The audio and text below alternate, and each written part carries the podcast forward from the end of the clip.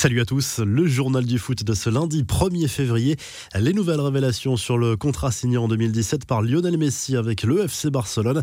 Après avoir dévoilé le montant des énormes bonus négociés par l'Argentin lors de sa dernière prolongation, le journal El Mundo révèle ce lundi une nouvelle clause cachée, une nouvelle fois très favorable à la star du club Blaugrana. Le Barça devra verser une prime de fidélité de 66 millions d'euros aux joueurs et ce, quelle que soit sa décision concernant son avenir. Ce montant doit être payé en deux fois dans dans les prochains mois. Dimanche, le clan Messi avait démenti les informations du journal espagnol qui a publié son contrat dans le détail. On rappelle les chiffres qui donnent le tournis. La Pulga aura encaissé 555 millions d'euros au total sur la période 2017-2021, soit environ 138 millions d'euros par saison. La prime à la signature à elle seule représentait 115 millions d'euros. On comprend mieux la situation catastrophique du Barça qui cumule près d'un milliard de dettes. Accusé d'être à l'origine de la fuite du contrat, Josep Bartomeu, l'ancien président président du Barça, a démenti ces informations. C'est d'ailleurs lui qui avait à négocier ce contrat fou avec le joueur en 2017. Les confidences de Neymar dans une interview accordée à TF1 diffusée dimanche soir, le Brésilien s'est notamment prononcé sur son avenir au Paris Saint-Germain. Lui se voit poursuivre son aventure dans la capitale française, si possible avec Kylian Mbappé, alors que les dirigeants parisiens souhaitent prolonger les deux joueurs. Je suis heureux aujourd'hui, je me sens vraiment heureux, ça a beaucoup changé, je me suis adapté, je suis plus calme et je suis très heureux, je veux rester au Paris Saint-Germain à la chez Neymar qui a également évoqué sa relation très particulière avec l'international français. Je l'appelle Golden Boy parce qu'il est vraiment en or, il a un cœur énorme, a expliqué l'international brésilien au sujet de Kylian Mbappé. Neymar qui a aussi évoqué la dernière finale de la Ligue des Champions perdue contre le Bayern Munich cet été.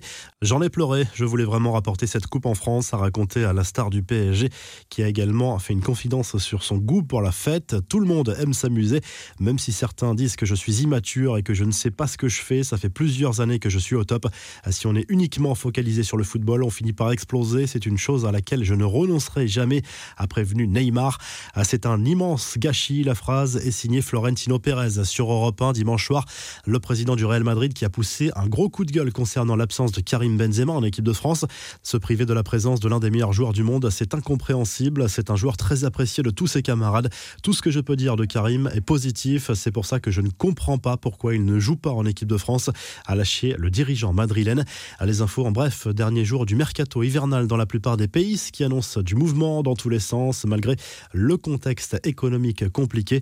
C'est le jour J pour la LFP qui a reçu ce lundi les réponses de son appel d'offres lancé pour les droits télé de la Ligue 1 et de la Ligue 2 suite au fiasco de Mediapro. C'est le flou total en raison de la position de Canal+ qui a lancé une procédure pour contester une partie de cet appel d'offres, mais l'enjeu est pourtant crucial pour l'avenir du football français. On file en Argentine où l'ancien médecin de Diego Maradona fait scandale. À l'origine, une conversation de Leopoldo Luque tenant des propos très crus sur l'état de l'ancien numéro 10 avec un psychiatre. On rappelle que le neurochirurgien a été inculpé pour homicide involontaire après le décès de Maradona.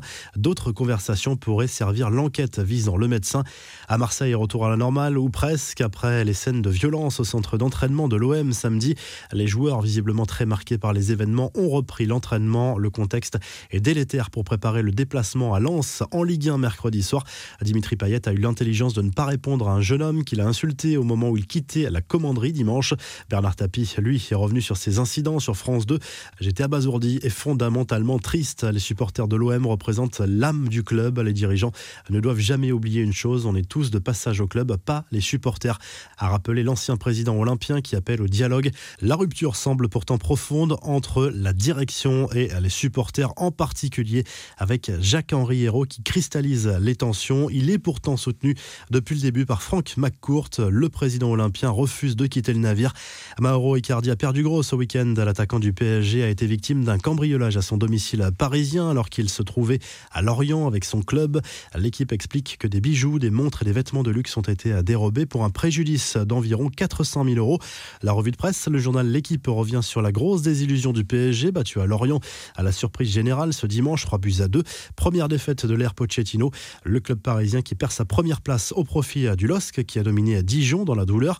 Lyon est deuxième. En Espagne, le journal AS salue le nouveau succès de l'Atlético Madrid, leader incontesté en Liga. Les Colchoneros sont allés s'imposer dimanche 4 buts à 2 sur la pelouse de Cadix. Suarez s'est offert un doublé. L'Atlético a désormais 10 points d'avance sur le Barça et le Real avec un match en moins au compteur. Le journal Sport revient de son côté sur le succès du FC Barcelone contre l'Atlético Bilbao au Camp Nou. Succès de buts 1 des Blaugrana qui reviennent à hauteur du Real Madrid au classement. Messi et Griezmann ont marqué. Enfin, en Italie, le Corriere dello Sport revient sur les résultats de la 20e journée de Serie A. La Roma a dominé l'Elas Vérone ce dimanche 3 buts à 1 et reste au contact de l'Inter et de l'AC Milan sur le podium. La Lazio a réalisé un joli coup en allant s'imposer sur le terrain de l'Atalanta. Naples reste au contact pour l'Europe après son succès 2-0 face à Parme. Si le journal du foot vous a plu, n'hésitez pas à liker la vidéo et à vous abonner. Et on vous laisse avec le classement réactualisé des meilleurs buteurs dans les grands championnats européens. Et à très vite pour un nouveau journal du foot.